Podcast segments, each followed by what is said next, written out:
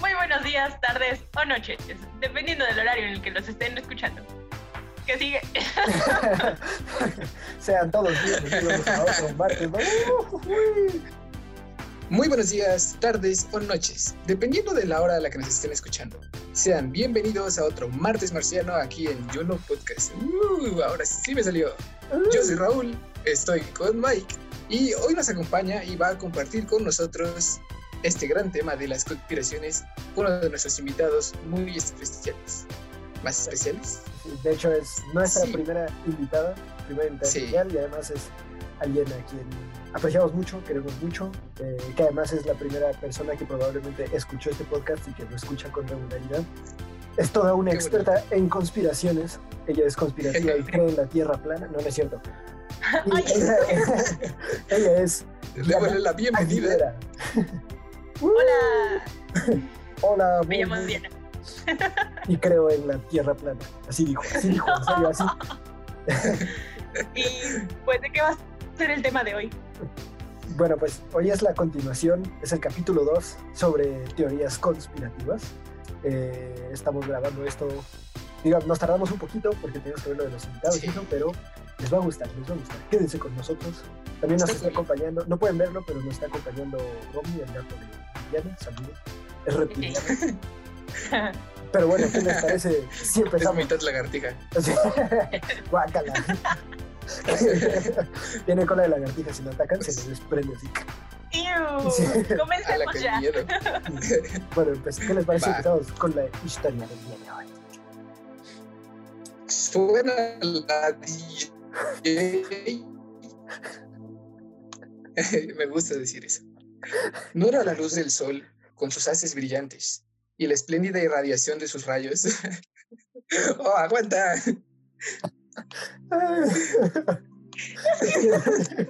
Sonaste. El, suena la DJ y sonó suena la. Ok, corte, corte, iniciamos. Otra vez. Chale. Desde el suena la ya, dale. Entonces empieza la historia.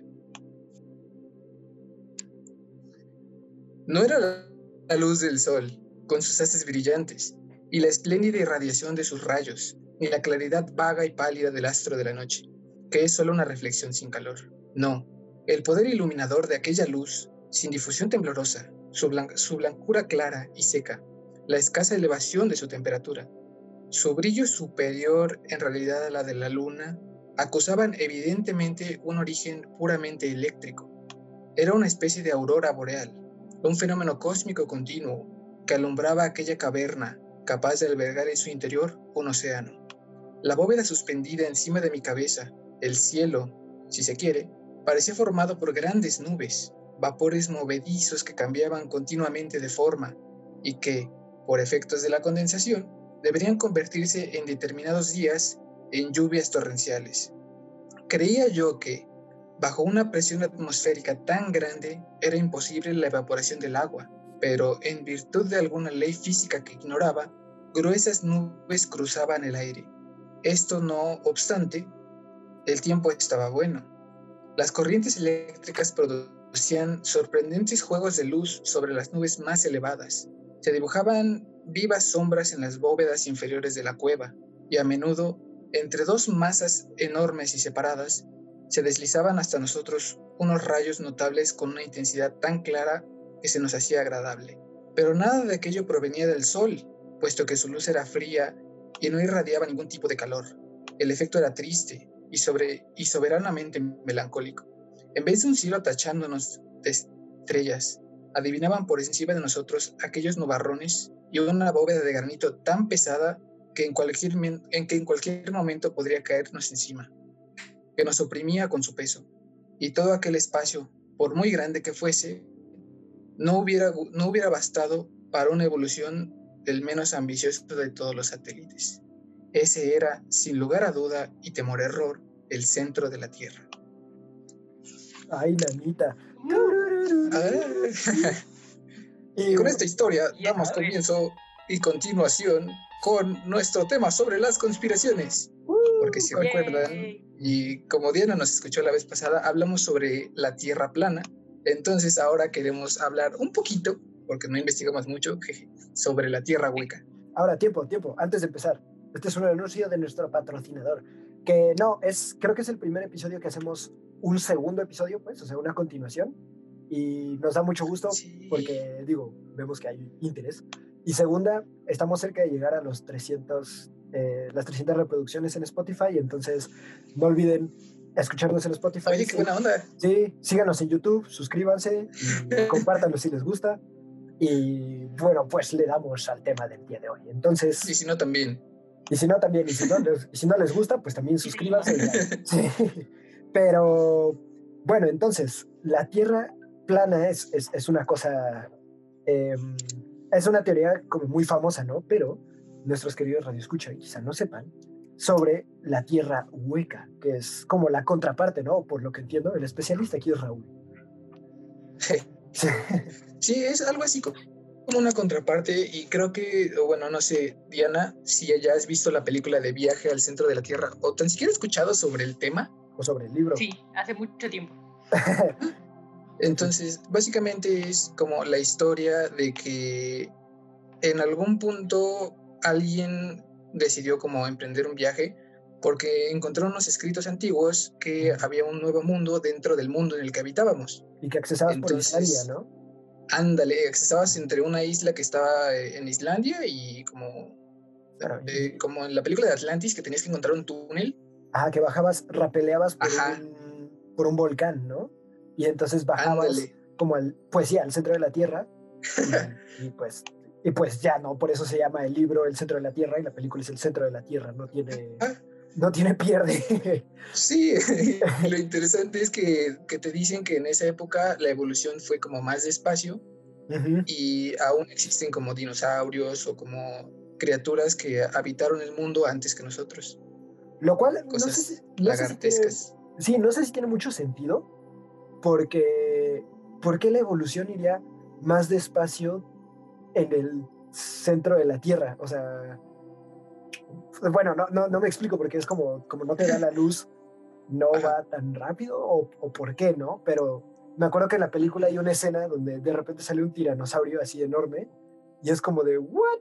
Porque hay un tiranosaurio en el centro de la Tierra, pero se supone que es porque la evolución va más lento, pero no entiendo por qué.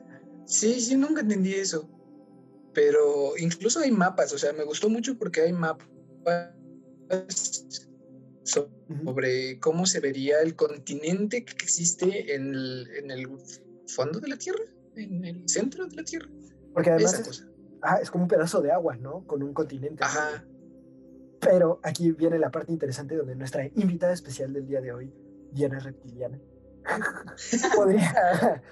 Parpadea de este, lado. Ahorita no lo vieron, pero parpadea de lado.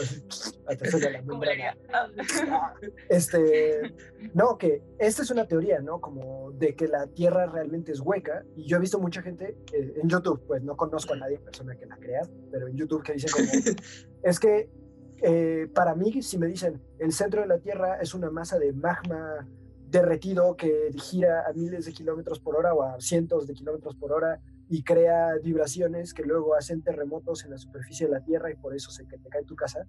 Dicen, me suena tan lógico que si me dicen está hueca, o sea, yo jamás lo he visto y ya no. Pero estructuralmente no es lo mejor, no lo hagan hueco. Palabra de arquitecto. Pero, este, no, pero de aquí se desprende, por ejemplo, otra teoría que ya habíamos hablado, pero Diana nos, o sea, Diana nos comentó y es muy curioso que hay gente que dice que los reptilianos viven en cuevas dentro de la Tierra, ¿no? ¿Es, es cierto? Bueno, Eso está bueno.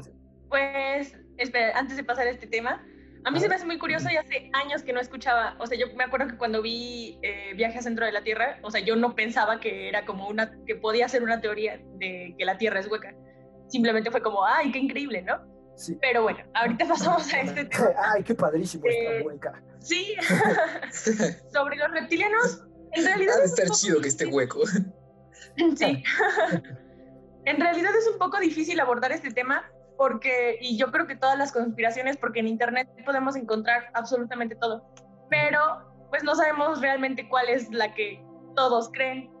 Pero encontré una página que decía, y cito, Los reptilianos caminan entre nosotros, siendo los políticos una gran parte de esta raza. Así lo han asegurado varias de nuestras encuestas realizadas alrededor del mundo. Y dije, ¿qué tipo de encuestas? se, pa- se paran afuera de la McDonald's y te preguntan, señor, ¿usted es reptiliano? Eh, sí, y parpadea No. de lado. Y ya. Oye, Entonces, No más, eso sería un montón sí, de está, muy interesante y a mí se me hace algo muy raro porque dicen como, estos son las, los, los datos que tenemos, ¿no? Pero quién sabe quién los tiene, quién sabe quién los inventó, y, pero ahí están. ¿qué es lo que... lo Eh, que se supone que los reptilianos provienen de la galaxia Draco, que, que tienen una tecnología muy superior a la nuestra, Órale. y la raza draconiana aterriza en nuestro planeta con el fin de gobernarnos, gobernarnos desde dentro. Eh, Wow. Ah, bueno, Oye, qué what?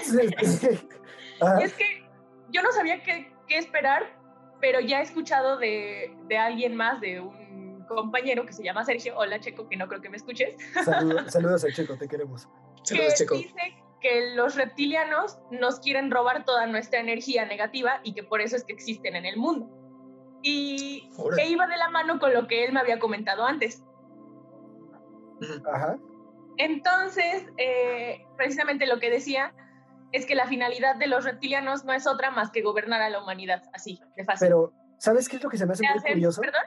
Ah, perdón, Sí. lo que se me hace muy curioso, por ejemplo, a diferencia de las películas donde llegan e invaden el mundo, no es como que quieran ser reptilianos gobernando el mundo, o sea, se hacen pasar por humanos gobernando a humanos. Es como de, ¿what? Técnicamente no pueden. lo lograron. es eso, Ajá. que se hacen pasar por personas y se alimentan de la energía negativa. Y de los ejemplos más claros que se supone que, quién sabe, yo me imagino que los vieron parpadear de lado o que tienen una cola o algo, Estaban escondiendo la cola así entre los zapatos. Angelina Jolie, Katy Perry, Ajá. Obama y Trump, Mira, Órale. Angelina Jolie está bien. entre otros. Angel- Angelina Jolie está bien porque no envejece, o sea, está como congelada en el tiempo, entonces quizá. Obama sí dio el viejazo, entonces no. La reina de Inglaterra, Ella que es el más claro ejemplo Ese sí, que sí me todos. consta, yo la vi, me dijo un tío. Ajá, al parecer todos lo creen, ¿no? Y, y sí es cierto. Sí. Y, y todo esto, eh, estoy investigando un poco de dónde salió porque dije, ¿a quién se le habrá ocurrido? Ujú. Y es porque en Estados Unidos, que Como es como siempre. la madre de, de todas las conspiraciones, Sí. un señor que se, llama, se llamaba Warren Sulfet, Sulfet, algo así, Ajá. eh, estaba en California buscando oro y tenía una- unas máquinas que detectan oro, ¿no? Ajá. Y resulta que en una de esas encontró unos túneles que según lo llevaron a una civilización totalmente diferente, pero que estaba debajo de la tierra y que tenían eh, todo, todo lo que han hecho plasmado en unas placas de oro. Wow. Y a raíz de esto salió, salió en las noticias, o sea, en ese tiempo, no, no, sé, no sé bien cuándo fue, creo que en los... Ah, no, no sé, la verdad fechas no sé. Pero el punto es que lo hicieron, en, lo sacaron en los periódicos y empezaron a hacer muchas investigaciones porque para todos era así como, wow, y si ustedes buscan el nombre de este señor, van a encontrar unos mapas de los túneles que él encontró. Pero tiempo, son, o sea, era una civilización, él jamás dijo aliens, hasta ahora, pues, o sí. Mm, no, no son una. aliens, son reptilianos. Ajá, por eso. Ah, pero los escribió como hombres lagarto o algo así, ¿no? O solamente dijo, aquí hay unos túneles. Pues primero dice que había unos túneles y que después ya eh, como que habían unos, unos, unos seres que parecían reptiles y pues están los reptilianos. Y les puso las Oye, ballenas. ese no lo había escuchado nunca. Así es. No, yo tampoco, Está pero muy está muy interesante. Sí, está muy padre eso. Ajá. Y qué más, Eh, más adelante, eh, un señor que no me acuerdo cómo se llama, ahorita les, ahorita les digo, a David. Vaughan Ick, no tengo la más mínima idea, que era un, depor- un este, deportista británico, aseguró que, que sentía que alguien lo, lo vigilaba. Y fue con una psíquica y la psíquica le dijo que estaba siendo vigilada por los reptilianos. What? Vigilado. Aquí es el típico salto de película de terror. Siento que hay un fantasma. Voy a ir con una psíquica. pero es como, siento que alguien. Bueno, de hecho, que sientas que alguien te vigila es un desorden mental. O sea, tiene un, es una fobia, pues. Eh, es ¿A un poco? desorden psicológico, creo. Entonces, pero en vez de ir con un psicólogo, vas con una vidente o con un chamán o algo así. Y bueno, Tiene sentido. Sí tiene mucho sentido porque ellos se dedican a estudiar la mente.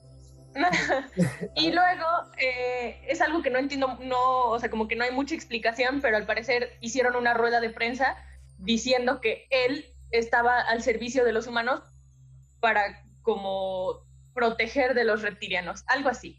O sea, era como. En resumidas palabras. Como el antirreptiliano, ¿no? O sea, él nos. Bueno, pues sí, nos protegía de los reptilianos.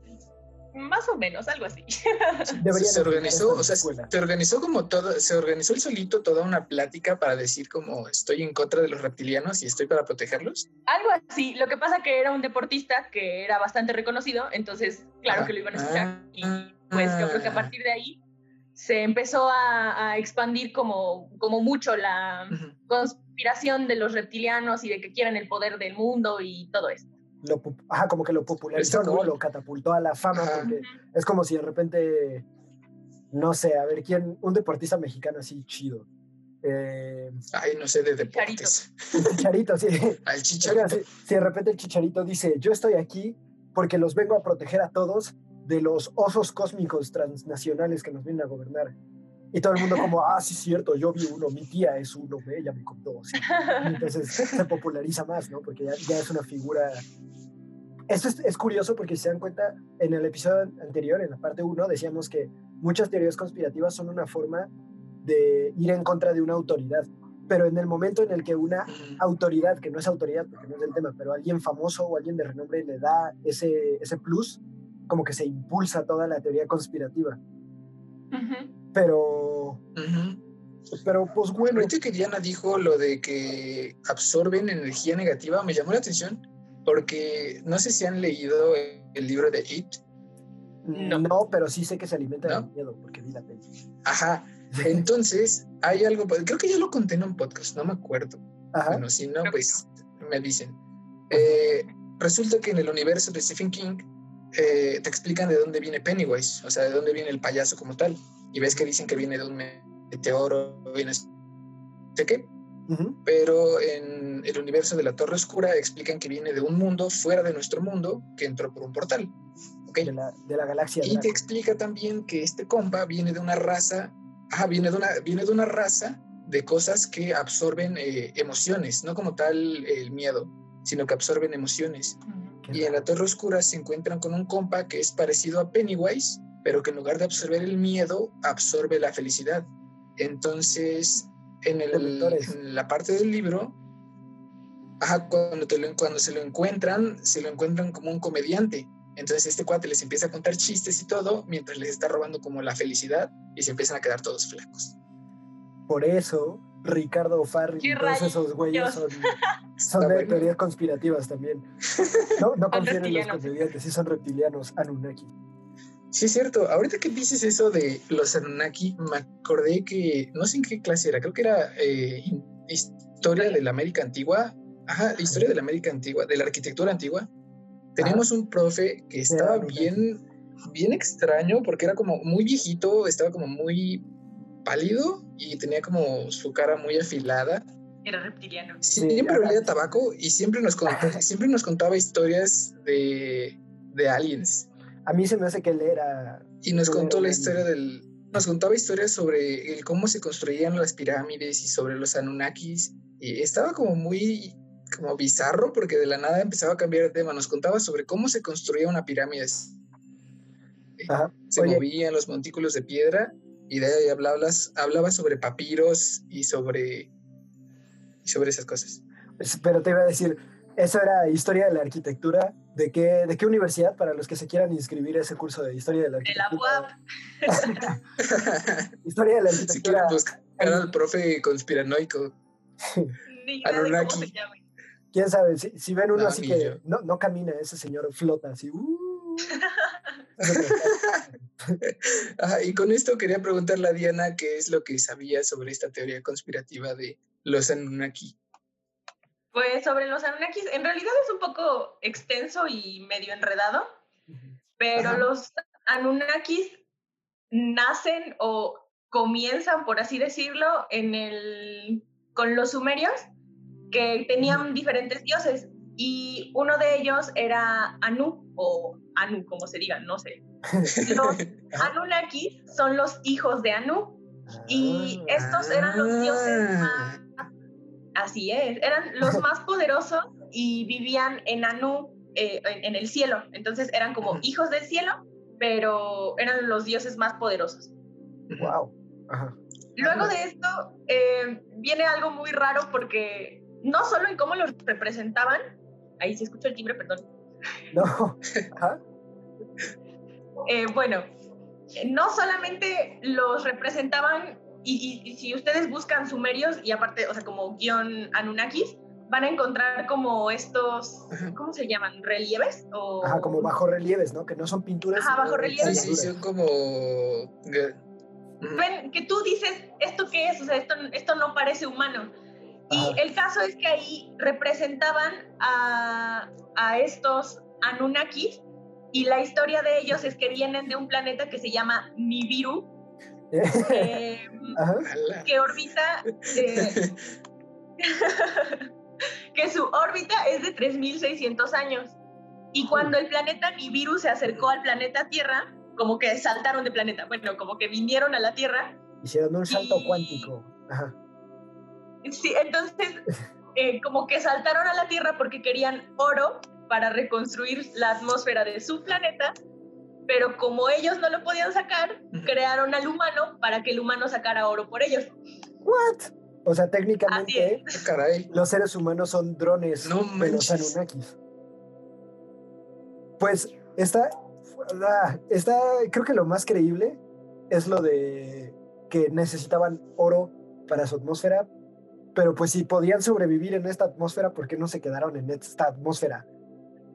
Pues lo que pasa que ellos querían el oro, o sea, precisamente querían oro para su planeta, pero ellos por una u otra razón, supongo que no tenían manos para excavar, no podían, no este Me los imagino como las ah, pichulas. no, de hecho, bueno, no sé si lo encontraste o algo así, pero encontré mientras se investigaba las características de estos compas. Hace media hora. Ajá. Sí, hace como 15 minutos. y, A ver, dilo. Ajá este, en las descripciones y en los grabados que también vi, dice que son seres de cerca de 3 metros de altura, de piel blanca, cabellos largos y barba, quienes se habrían asentado en Mesopotamia. ¿Y ya? ¡Qué raro! ¡Qué raro! ¡Qué descripción tan precisa, ¿no? O sea, como de tez blanca, güeros y altos. A mí se me hace que eran finlandeses que se perdieron. Pero por ejemplo, eso está curioso porque igual eh, cuando hagamos los episodios, que haremos episodio especial de, Halloween, por ejemplo, hay eh, de Mesopotamia también vienen teorías de que de ahí vienen los demonios y que los liberaron y que eran los dioses de o sea, como medio raro porque como de esas civilizaciones antiguas no hay una manera tal cual de transcribir lo que ellos escribían o lo que hacían los jeroglíficos, puede ser que simplemente el güey talló mal el jeroglífico y entonces le quedó como una pichula y eso es un Anunnaki, ¿no? ¿Qué, es, una pichula? son seres, seres de luz. que, que viven... los No, no es cierto, no es cierto. Son seres de luz ah. que viven es de los sumerios. adentro de tu alma. Cuando te pregunten qué es una pichula, di que es un concepto azteca. Así es. y bueno, entonces todo lo que gira alrededor de estos Anunnakis es que, eh, bueno, hay dos, dos, autores, creo que son tres, pero no me acuerdo bien, que es Eric von Danielsen, algo así, y Immanuel Velikovsky. Ay, no sé, la verdad, al rato, si es que podemos poner los nombres, los pongo. Ok. O los ponemos. Pero ellos dijeron que no era eh, solamente una conspiración, sino que no eran dioses, sino que eran extraterrestres. Y luego, como que lo deformaron y dijeron que ellos precisamente, o sea, los, los Anunnaki son quienes crearon a los humanos y por eso es que los sumerios son la primera, son conocidos como la primera civilización del mundo. Mm, bueno, creo que como todo, pues, o sea, está padre, pero pues no puedes decir si sí o si no, porque qué evidencia tienes tanto a favor como en contra, ¿no? Y... Siento que se volvió como un teléfono descompuesto. Ándale, exactamente. Porque, ajá, porque ah, dijeron que eran dioses y después dijeron, no, no es cierto, son marcianos. Pero si te das cuenta... Después, después, llegó alguien a decir, no, no es cierto, son norteños. son de Tijuana. Pero... y la verdad es que tiene, o sea, siento que para tratar de entender todo lo que los sumerios hicieron, tiene cierto sentido, porque dices, ¿cómo es que la primera civilización hizo semejantes cosas como los sumerios, ¿no? Que su arquitectura y todo era un, Oh, un show para ser los primeros en todo el mundo. Pero, ¿sabes? Ahí siento que entra un poco el concepto o la idea de... Bueno, que, que lo voy a generalizar muy feo, pero es, si no es europeo, no se puede, ¿no? Que es como los, los que dicen que Machu Picchu lo hicieron los Ay, sí, lo extraterrestres. hizo bien feo. Sí, no, no, no, no. que dicen que, los, que Machu Picchu lo hicieron los extraterrestres porque no pueden tener la tecnología para cargar piedras, porque van muy Y por los cortes que hacen. Sí, Sí, ese es que- otro tema. Sí, que también es otra teoría conspirativa, ¿no? Que las pirámides las hicieron los aliens, que Machu Picchu lo hicieron los aliens, que Teotihuacán. Egipto, es- o pues, sea, las pirámides de Giza también. sí, Sí, es entonces, y todo, bueno, a mí me suena eso más a que yo, o sea, yo que lo estoy diciendo, no puedo aceptar que una civilización que no se expandió por todo el mundo era, o sea, tenía esa tecnología en específico, ¿no? Porque a lo mejor en América no existía la rueda, ¿no? O al menos con los aztecas, pero eso no, no significaba que no pudieran hacer unas pirámides padrísimas. Yo, yo lo veo más como algo así, porque los sumerios, si pueden, busquen en, en Google eh, fotos de las ruinas eh, de las civilizaciones sumerias, por ejemplo, creo que de Ur es la ciudad más antigua que se, que se Ah, sí, es conoce, cierto. y tienen unos domos padrísimos que, o sea, hay uno que creo que tiene 57 metros de claro, o sea, de, de ancho. 57 metros, eso es una nave industrial de ahorita con acero, ¿no? Entonces, Lo hicieron los Anunnakis, mi amor. Pero es, es a lo que voy. Llegan los Anunnakis, dicen, les vamos a hacer un templo de piedra, porque aquí nos encanta la piedra y lo vamos a hacer con la misma tecnología. que Nos encanta la piedra. y el foco también. Bien entrados los marcianos. Sí, es que, imagínate cómo, cómo De vas a viajar a través de dimensiones sin, sin Bien viajados. combustible. No, de hecho, eh, ahorita que hablábamos de Mesoamérica, o de, de Mesopotamia, perdón, Ahora, eh, están, eh, también me gusta la piedra. No, no es cierto. Ajá. Ah, ahorita que hablábamos de Mesopotamia, eh, en lo que estaba haciendo mi búsqueda de este rollo, Ujú. encontré que en ese mismo lugar fue donde se encontraron los primeros, entre comillas, los primeros grabados de un supuesto, entre comillas, platillo volador. Ujú. ¿En serio? Bueno, yo esa sí no me la sabía. A ver, échala. Ajá, en, en unas pinturas como, pues, no podrían decirse rupestres, porque ya tenían como más técnica, Ujú. ya usaban colores y, y toda la onda. Ah, Se plasman a las personas como si fuera, o sea, ¿ves cómo son las pinturas egipcias que son como de ladito, ujú. así sosteniendo algo? En 2D. Y en, sus pal en la palma de sus manos sostenían como un disco, eh, como un huevo medio ovalado que brillaba. O sea, ellos representaban su luz como con rayitas. ¿Ves cómo es el sol cuando lo dibujas, una bolita y rayitas? Ujú. Sí. Y con Representaban este como orbe, ajá, representa, representaban este orbe así como brillante y a lo lejos como en el, en el ambiente, en, ah, podría decirse en el ambiente de la pintura, Los mismos eh, óvalos, pero de color gris. Y esto es lo interesante, estos óvalos llevaban arriba de ellos unas carretas. ¿What? O sea, eran como platillos voladores propulsados por Ándale. carretas. O sea, lo que ellos entendían es que para su entonces conocimiento, estas carretas eran como sus carretas, o sea, no sabían cómo describir a la gente que Ah. viajaban, ajá, no sabían cómo Ah, describir que ya- ya viajaban en estos platillos. Y decían, bueno, pues lo ponemos flotando, ponemos una carreta y que la gente entienda que estos tenían sus carretas que flotan. Wow, eso está, está muy, muy intenso, muy hardcore. Pero, por ejemplo, a mí se me hace un poco como si alguien encuentra un- una ilustración eh, de este siglo en tres siglos, ¿no? Y van a ver, por ejemplo, una que hizo tu alter ego Parcival, de una, una bruja con varios brazos, y dicen, es otra raza de alienígenas que vinieron y tenían Sí, muchos cierto. brazos. y con- o sea, no puedes saber, digo, y puede que sí, puede que no, ¿no? O sea, no, ¿cómo compruebas si sí o si no, si no tienes a nadie que, o sea, de esa época no hay ningún registro ni nada? Entonces, eh, pues no sé, yo, yo lo veo un poco así como puede ser cualquier cosa, no hay pruebas. Que, o sea, nos estamos saliendo un poco del tema porque eso ya son Sí. cosas muy marcianas, extraterritorianas que ya hablamos en otro podcast, pero seguramente nos sale para más después. Pero, por ejemplo, otra, otra Saludos a los Anunnaki. a las pichulas cósmicas. Pero otra, otra teoría conspirativa que igual está interesante y que además es famosísima y, yo creo que malentendida siempre es la de los, eh, los masones o los Illuminati, ajá, por ejemplo, los Illuminati. Ah, sí es cierto. Sí, pero por Pues, ejemplo... miren, a ver, yo les tengo de los dos. Vengo ver, preparada. Uh, Ah, hijos. por eso te invitamos. A Pues darle que primero es los. Illuminatis, porque tienen que Ujú. ver un poquito en cuestión de que al parecer todos buscan poder y una nueva instauración, ¿cómo se dice? Mundial, no un nuevo orden Ajá. mundial. Una nueva instauración. mundial. El dinero es dinero. Ajá. Entonces, bueno, los Illuminatis comienzan en 1776 eh, como los Illuminatis de Baviera, que es una sociedad secreta en la época de la Ilustración.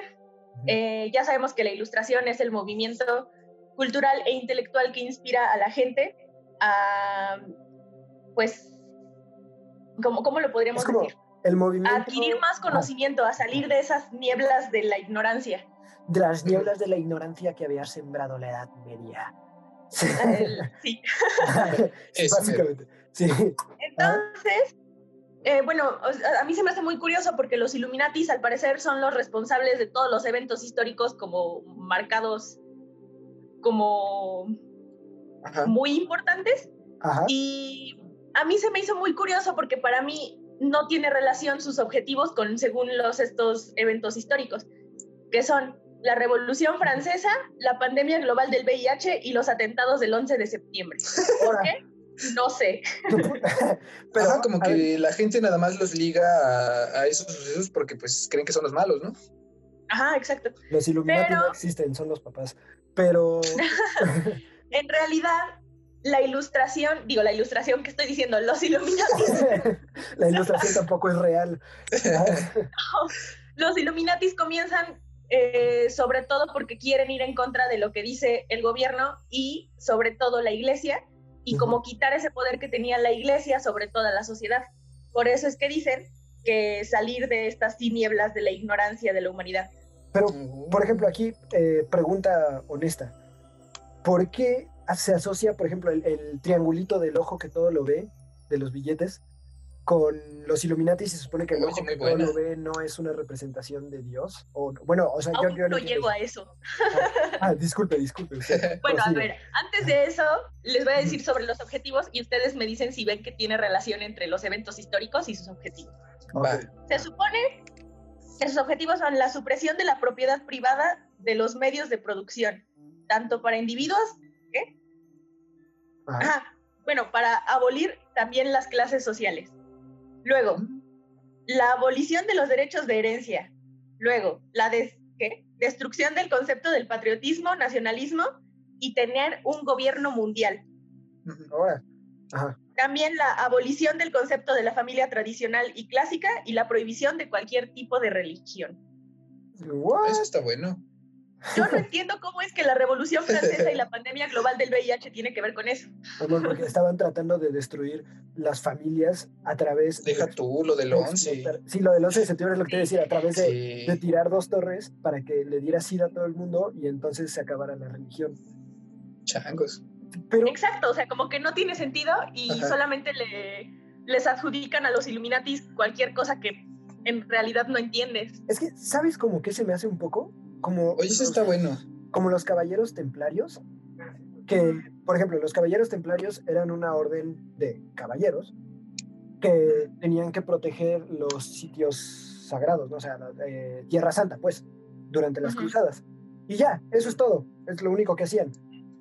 Y luego, de quién sabe cómo se salió de control el teléfono descompuesto de las teorías conspirativas. De los Illuminatis. No, y ahora los caballeros templarios son aliados de los Illuminati y entonces ellos son responsables de la Revolución Francesa, de asesinar al archiduque Sí. Fernando no sé qué de Austria para que se hiciera la Primera Guerra Mundial. O sea, ¿quién sabe de dónde salió? ¿Quién sabe quién se le ocurrió? Es como si digan, ¿qué? ¿quién se robó mi gancito frío que dejé en el refri? Ah, los Illuminati, son los templarios. Así, o sea, Y también los templarios cuidan la manzana del Edén. ¿qué es la manzana de Edén? ¿No has jugado Assassin's Creed? No, te la debo. O sea, sé que, sé que salen los... Ah, bueno, eh, ajá, eh, eh, larga historia corta, long story short. Ajá. Eh, estos cuates eh, son como seguidores de la Iglesia del Vaticano y están encargados de cuidar algo conocido como la manzana del Edén, que te otorga la vida eterna si te la comes. Ah, What? interesante. Y ya, es parte, de, es parte de un padre. juego. Sí, está muy padre, o sea, está, está chido como para una película o algo así, pero ¿de dónde sacan tanto? Yo, ¿saben quiénes son a los que les encanta la, la piedra? A los que se inventan estos, estas historias porque no sé de dónde, o sea, no veo el contexto, digo, más allá de creer en las teorías, de dónde surgen es lo que a mí me, me llama mucho la atención.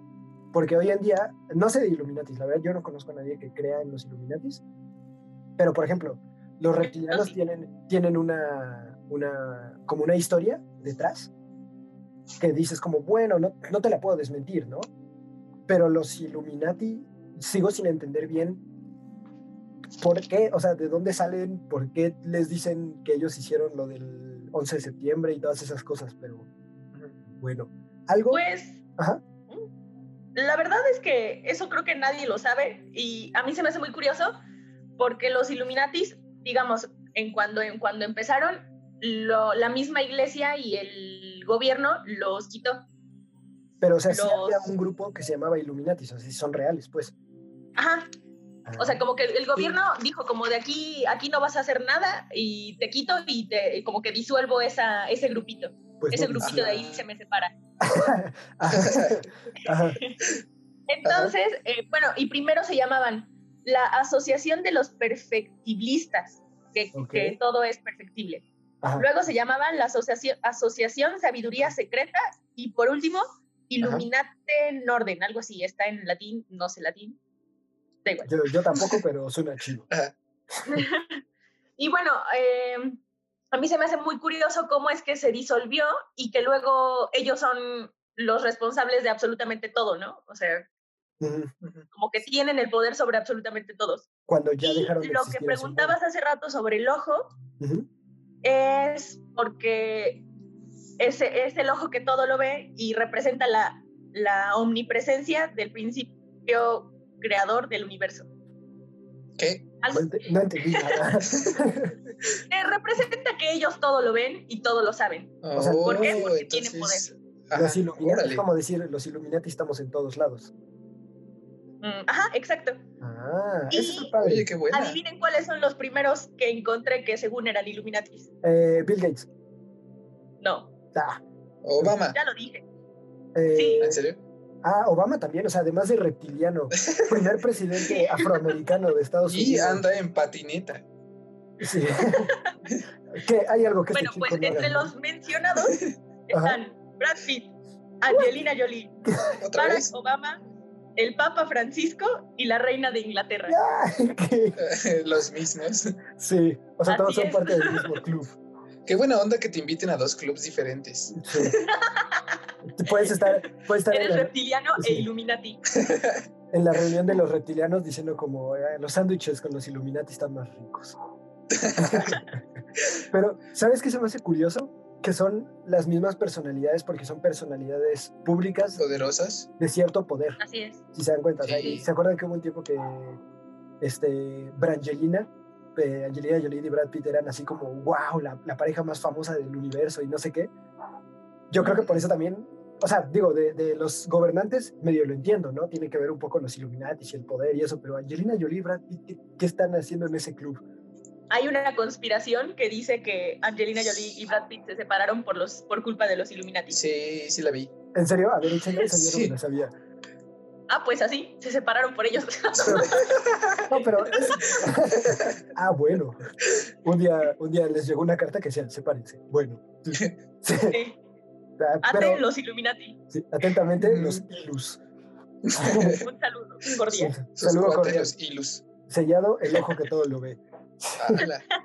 Es que Y está padre, continuando con lo del ojo que Ajá. todo lo ve. Ujú. Ujú. eh, ven que también, bueno, ahora vamos a entrar en tema de masonería.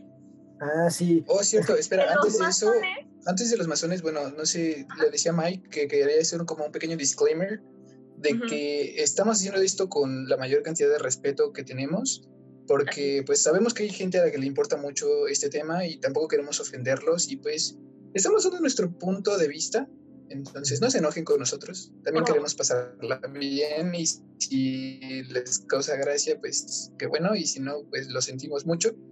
una disculpa de antemano. Sí. Y bueno, lo de... Ahora los masones. Ah, no, no, pero, perdón. De repente, si nos reímos, es porque digo, ¿cómo es que Angelina Jolie y Brad Pitt pasaron de parpadear de lado a ser Illuminati? Illuminati, ¿no? sí. No, o sea, es, es, algo que también iba a decir, como no nos estamos riendo de, de, las personas que creen en esto, sino simplemente hay hechos o cosas que a nosotros, que no teníamos contacto con este tipo de conceptos, uh -huh. nos llaman mucho la atención y nos hacen reír, no porque puedan estar bien o mal, sino simplemente porque son cosas nuevas, ¿no? Entonces, eh, Oye, si, bueno. si, alguien de los que nos escucha eh, cree en estas cosas y se da cuenta que nos equivocamos al decirlas, pues con... con envíenos mensaje. Sí, sí, Con, todo, con todo gusto, o sea, envíenos mensaje y es más, lo invitamos a hacer un, un, podcast y todo, porque el chiste, ya lo hemos dicho varias veces, pero el chiste del podcast es que la gente cuando lo escuche le llame la atención el tema y quiera investigar más sobre el tema, ¿no? No, no nada más es yo, Miguel, yo, Raúl y nuestra invitada especial súper, súper chida, Diana. Eh, lo decimos y por eso es, ¿no? Simplemente es, vamos a hablar de eso y a generar un diálogo entre nosotros. Entre amigos. Va, va, va, va. Entre amigos. Ajá, bueno, entonces, eh, los masones, de eso estamos hablando. bueno, sobre los masones, no, no siento que sean una teoría conspirativa porque sí existen y es un hecho. Oh, no. Aunque puede que los demás también y sea un hecho. Oh, no. Y solo no, y solo no lo sabes. Es lo que decíamos hace rato, como el problema con las teorías conspirativas es que no puedes eh, descartar una u otra porque pues no sabes. O sea, ¿qué tal que la Tierra sí está hueca porque tú has bajado el centro de la Tierra? A lo que me refiero es que eh, están presentes aquí en México, ¿me explico? Ah, pues, eh, digo, históricamente, y ¡Ah! este, es, este es uno que no sé si ya sabía, yo creo que sí, pero pues Benito Juárez era, era masón, Maximiliano de Habsburgo también era masón. Bueno, es, es lo, lo, que yo sé, ¿no? Y de uh -huh. hecho, si van, y esto cuando, o sea, no vayan ahorita, vayan cuando se acabe la pandemia y ya se pueda viajar con libertad, al, ¿qué es? El Ayuntamiento de Tlaxcala, el, el Palacio Municipal de Tlaxcala. Ajá. Porque ahí hay unos murales, son murales nuevos, pues, pero todos los murales tienen simbología masón, masónica, más de la masonería. Todos, todos, todos. Los hizo, o sea, son, yo creo que no han de tener más de 50 años los murales, pero tienen la simbología masónica porque toda la historia de México tiene un poco de masonerías, porque la masonería, de una vez hay que decir, no es algo malo, o sea, no, no es que sean no son como los Illuminatis, pues, o sea, no, no, son un grupo que se ha plasmado como que buscan dominar el mundo y abolir a todas las demás instituciones, ni nada per se, o sea, bueno, no sé si, si quieren que lo diga yo o si quieres... No, yo, yo. Los, lo, que, lo, que, buscan los, los Illuminati, pues. Ok. Bueno, pues primero que nada aparecen a finales del siglo XVII. Uh -huh. Y utilizan una simbología asociada a la construcción y, y, por eso es que se ven, bueno, yo imagino que todos hemos visto el símbolo masón, que es como una escuadra y un compás y el ojo que todo lo ve. Ajá, el ojo que todo lo ve también es eh, masón. Masón, así es. Ah, no más, eso sí sabía. Ahorita, ahorita pasamos a la simbología, pero los masones afirman que buscan la verdad, lo cual es muy subjetivo, pero la buscan y es, eh, se, se, centran más en el estudio filosófico de la conducta humana y así como la ciencia, el arte, el desarrollo social y, le, y eso lo aplican a una evolución personal para después hacerlo o aplicarlo en una evolución social. Ah, como de su comunidad. Así es. Por eso los monos oh. eran masones y luego evolucionaron a los seres humanos. Pero... Entonces, Ajá. bueno, eh, todo esto es, o sea, básicamente es formación, conocimiento y reflexión. Ajá. Que esto lo quieren transmitir en los valores que ellos tienen como, como masones. Que los valores son, bueno, tienen uno que es muy famoso que es el de fraternidad. O sea, los uh -huh. masones son como una mega familia que buscan el mismo objetivo de, o sea, estos mismos valores. Y eh, algo que está muy padre sobre esto, pues, es que al ser como una fraternidad, tienen toda esta simbología así súper famosa en las películas, que siempre está malentendida. Ah, eso está bueno. Sí, que ¿alguna vez han visto la, las películas de la leyenda del tesoro con Nicolas Cage? No. No. Son, son unas ¿Cuáles? payasadas, las de la leyenda del tesoro. Ah, están bien buenas. Están buenas, o sea, son, son, buen- son cine muy entretenido, pero son unas payasadas. Sí. Benjamin Franklin era masón y entonces dejó en su pipa los planos del barco donde estaba enterrado su abuelo, que no sé, o sea, así. Pero es porque los masones tienen una simbología muy característica que era para que cuando tú estuvieras, por ejemplo, en una junta del gobierno de Puebla, porque tú eras masón y entonces tenías que involucrarte en política porque es uno de tus principios para liderar a los demás hacia el desarrollo, o sea, hacia el bien común, y de repente veías que la persona que estaba sentada frente de ti, que jamás has visto en tu vida, tiene en su solapa una escuadra y un compás, o tiene ciertos colores, o se salta el escalón 13, o no sé, algo así, dices, ese güey es masón, entonces ya sé que. Es magio. Sí, es- no, ya sé que ese güey me va a Los magios. Y Sí, así como los, en los Simpsons. los magios. No, no, no, pero o sea, decía, sé que este güey me va a apoyar y que lo que yo diga, siempre y cuando cumpla con los conceptos de la masonería, él, él está de mi lado y podemos hacer aquí una dupla bien chida. Y por ejemplo, antes que se me olvide, Ahí le preguntaba a Mike si eso no Ah. contaba como corrupción. yo creo que no, porque, o sea, son, lo que están buscando no es un interés eh, económico, sino, digo, de, de, Ah, de principio. ¿no? Personal, sino como social. Sí, y de hecho es, es algo padre porque están buscando así Oh. como un bien común para toda la humanidad, pero pues ya en el, en la, a la hora de la hora acabas ma- matando a Maximiliano porque tú quieres ser presidente. Digo, ¿qué? No, no, por ejemplo, me decía Fer, mi hermano, está estudiando Derecho y los llevan a la Suprema Corte. Dice que la Suprema Corte tiene símbolos masones, o sea, desde, desde que entras, pues, todo el edificio. Y me dice que eh, la puerta tiene símbolos de masonería, los escalones, eh, o sea, todo, todo ese tipo de cosas. Y uno dice, es que seguramente son, algo traían los masones y por eso dejaban todas estas pistas y no sé qué, pero no son pistas, son formas en las que tú sabías que aquí había un grupo de masones y cuando se construyó, lo construyeron bajo el mandato de alguien que era masón y quería dejar su legado, ¿no? Así es. Y eh, bueno, dentro de los masones solamente te pueden invitar. Eh, tú no puedes entrar así como, ah, yo quiero ser masón ahora. O sea, ellos te tienen que, Ah, chale. que invitar y se supone que es un proceso súper largo porque hay muchas pruebas. La verdad, quién sabe. Me, está- me Y- estás diciendo que la suscripción que pagué del club masón en Amazon es... es falsa. es falsa amor. Ah. Lo que se me hizo muy curioso Ajá. es que eh, una vez en un viaje a San Luis Potosí, yo vi unas, como muchas iniciales en un edificio. Y dije, ¿qué es eso? Y mi hermano me dijo, significa Gran Logia del Estado Soberano e Independiente, el Potosí. El Potosí, ajá. Así se llama. Sí, sí. Eh, ustedes lo pueden Ajá. buscar en internet, pero está muy curioso porque utilizan ese, ese símbolo que significa por lo tanto, que es como tres puntitos como en triángulo. Ajá. Y Ajá. en realidad no lo entiendes si lo ves, o sea, como que lo ves y dices, ah, sí, claro. Ujú. E investigué un poquito y resulta que en San Luis Potosí reconocen a los masones y como que los tienen en un concepto muy bueno y hacen como obras buenas.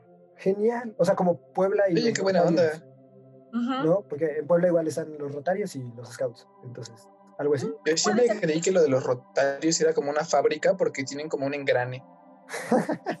No, pues es, Sí, es que. es derrotar mi ¿En serio? Ah, oh. Bueno, supongo, supongo. Yo, yo no soy rotario, pero. Este. Ah, pero hoy, hoy está súper interesante porque incluso yo estoy seguro que he visto tumbas de. Así, o sea, de gente de la masonería. Y tú lo ves y. pues nada, nomás. Pasa desapercibido, ¿no? Sí, como que tiene las letras y un compás y dices, No, qué chido. De hecho, eh, no sé si no sé si Diana va a hablar de esto, pero eh, la simbología de las tumbas también tiene que ver algo. Bueno, la simbología. Porque De Janet y Iván me contaron una historia, Saludos Ujú. a Ajá. Iván. Hola. sí, de Ah. que cuando fueron a un viaje a Huasca de Ocampo encontraron una tumba en donde había como el símbolo masón y les explicaron qué significaba cada uno. Mm, Y así. Pues sí, yo encontré un poco, aunque me imagino que hay más información en internet, pero ven que es un compás, una escuadra, el ojo y una G. Ajá. Entonces, de Ajá. hecho, lo pueden buscar así como símbolo masón y seguramente ya lo han visto. El triángulo significa, porque está, todo está como en un triángulo, entonces significa la omnipresencia.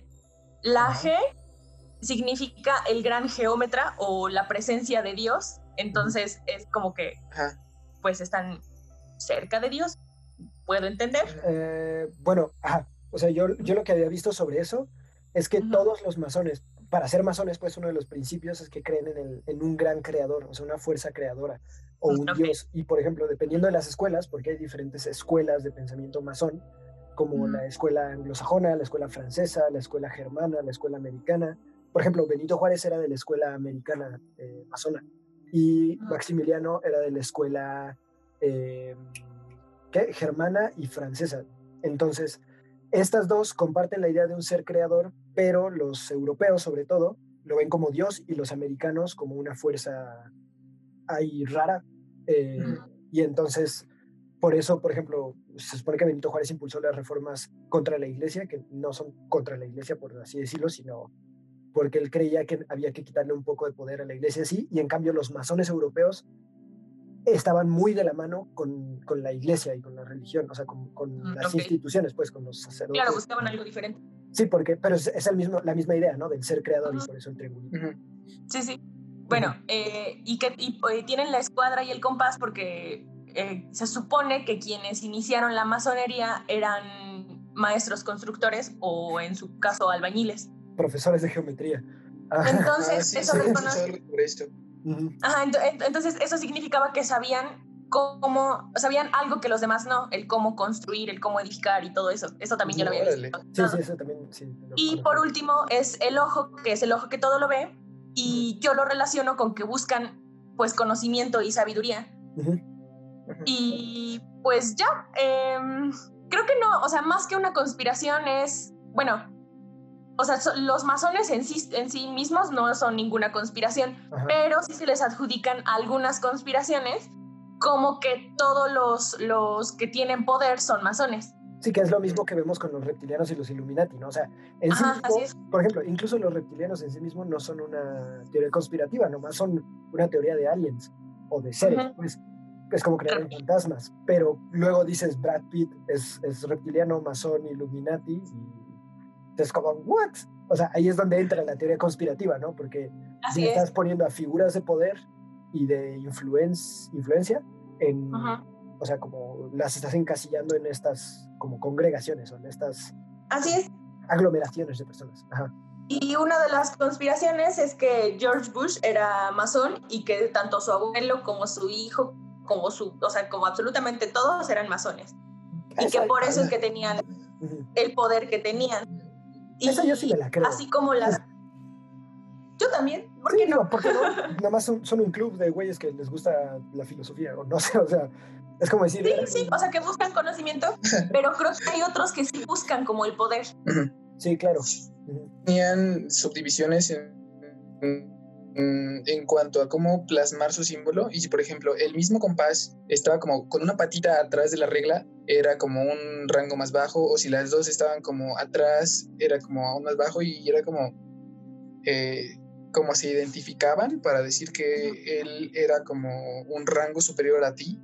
No sé, se me hizo interesante. Está padre porque, o sea, si te das cuenta, es la primera teoría conspirativa que tiene una jerarquía establecida donde no es un güey deportista que dijo, yo vengo a luchar por ustedes contra los Anunnaki y los reptilianos, sino simplemente estos güeyes ya tienen toda un, un o sea, establecida como un funcionamiento donde yo me los imagino, ¿no? O sea, si tú eres, tú estás para candidato de eh, la municipalidad de Tepeojuma y luego llega el, o sea, otro, otro de, la, de los mismos, de la misma masonería que tiene el símbolo diferente, tú sabes que le tienes que hacer caso a él y tus objetivos como que se atañen a, a los de él, ¿no? O sea, yo lo veo así. Y bien dice Diana, esta no es una teoría conspirativa en sí y todo lo que vemos en las películas, de, sobre todo estas, así como de la leyenda del tesoro, que son de que los masones lo sabían y por eso los mataron, y los masones y los masones y los masones, o sea, simplemente son como un club que les que buscan este ideal y hoy en día, o sea, sigue habiendo instituciones eh, de la masonería, ¿no? O club de masonería. Entonces, eh, bueno, pues nada, o sea, simplemente existen y la gente les atribuye como cosas que me hicieron, como a todos los demás en este podcast.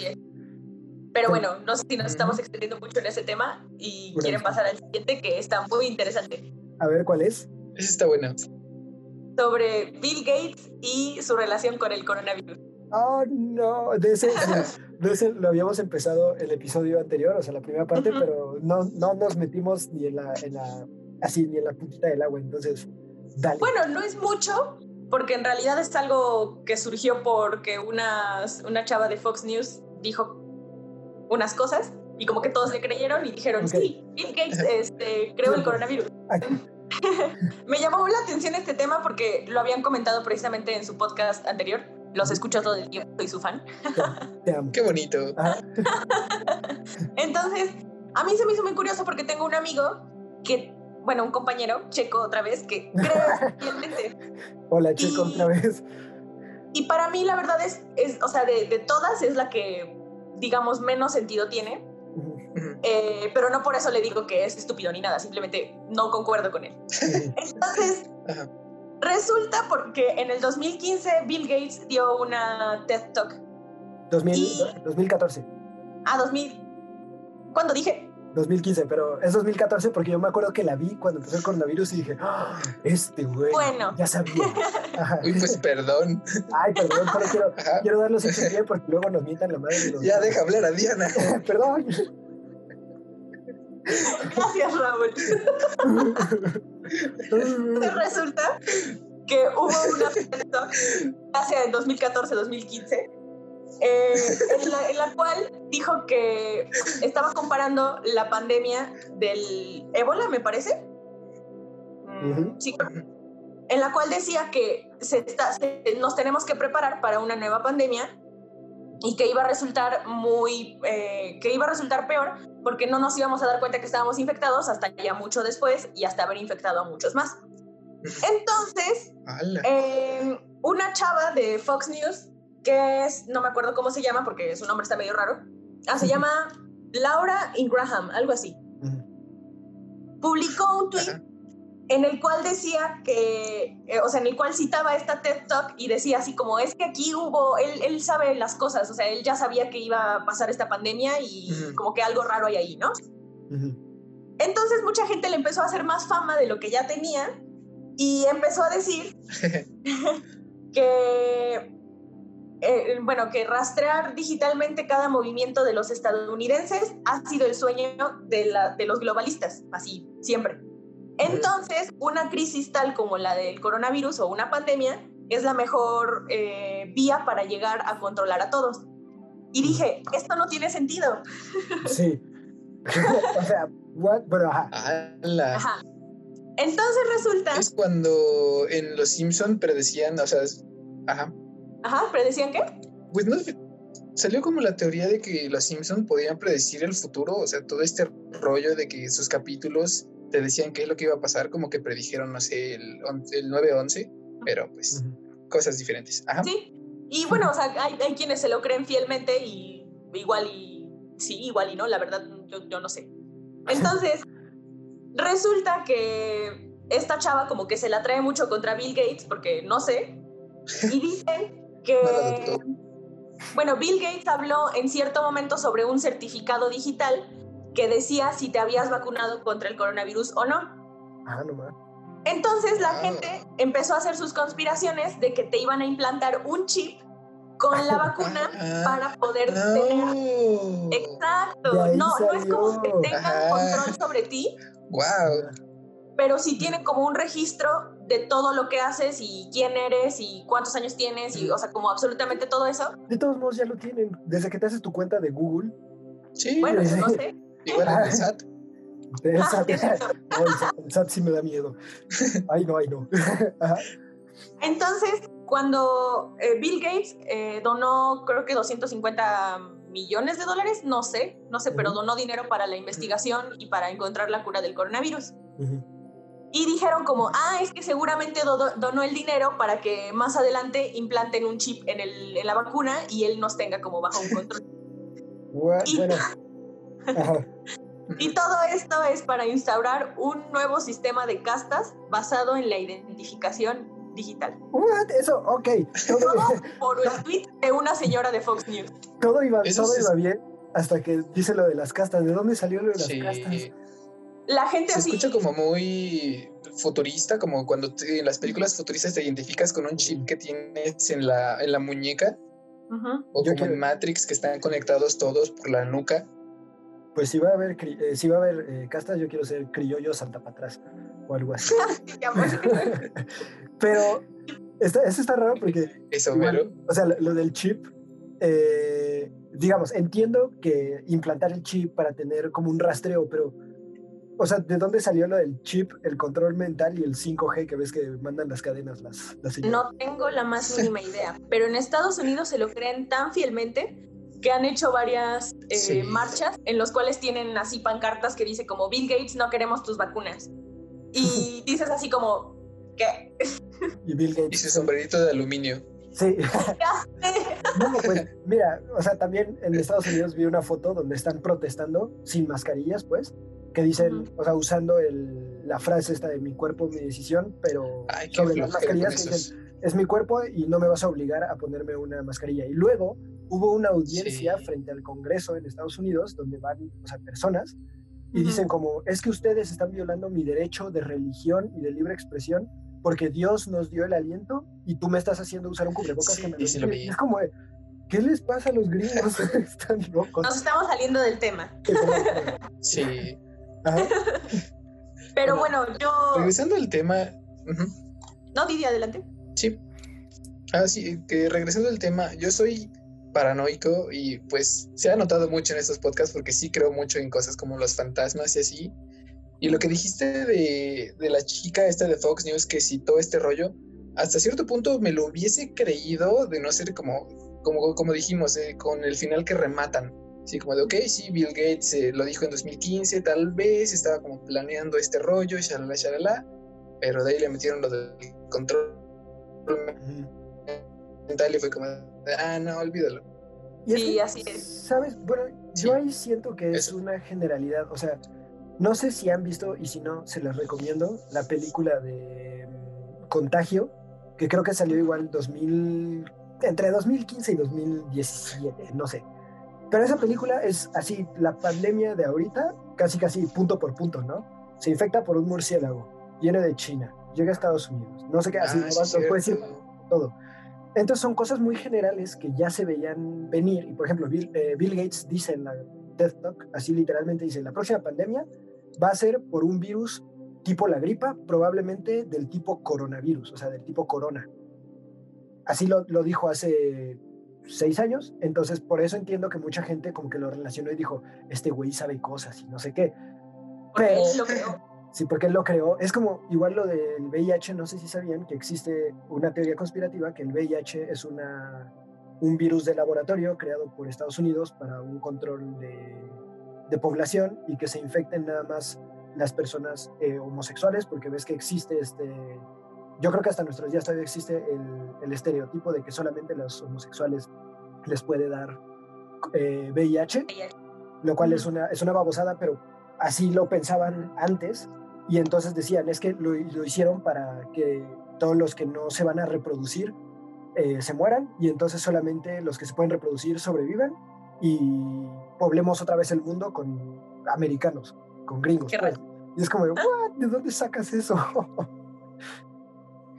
pues supongo pues que al igual que mencionaste en el capítulo anterior de, o sea, de conspiraciones, que resulta de un de una manera de tener control bajo la situación que realmente pues no pueden tener control.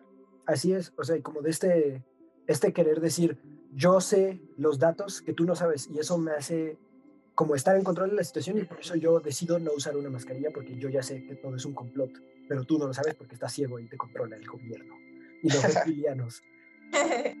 chale, oye, estas teorías conspirativas. Y eso es todo lo que he traído el día de hoy. No sé si ustedes tengan alguna otra. Eh, no, es bravísimo, 10 de 10. Está, sí, sí. Está muy bueno. Me gustaron mucho los temas que trajiste. Sí, están, están muy padres y además eh, con esto pones la vara muy alta para los próximos este, invitados porque o sea, estuvo... Janet, eres la siguiente.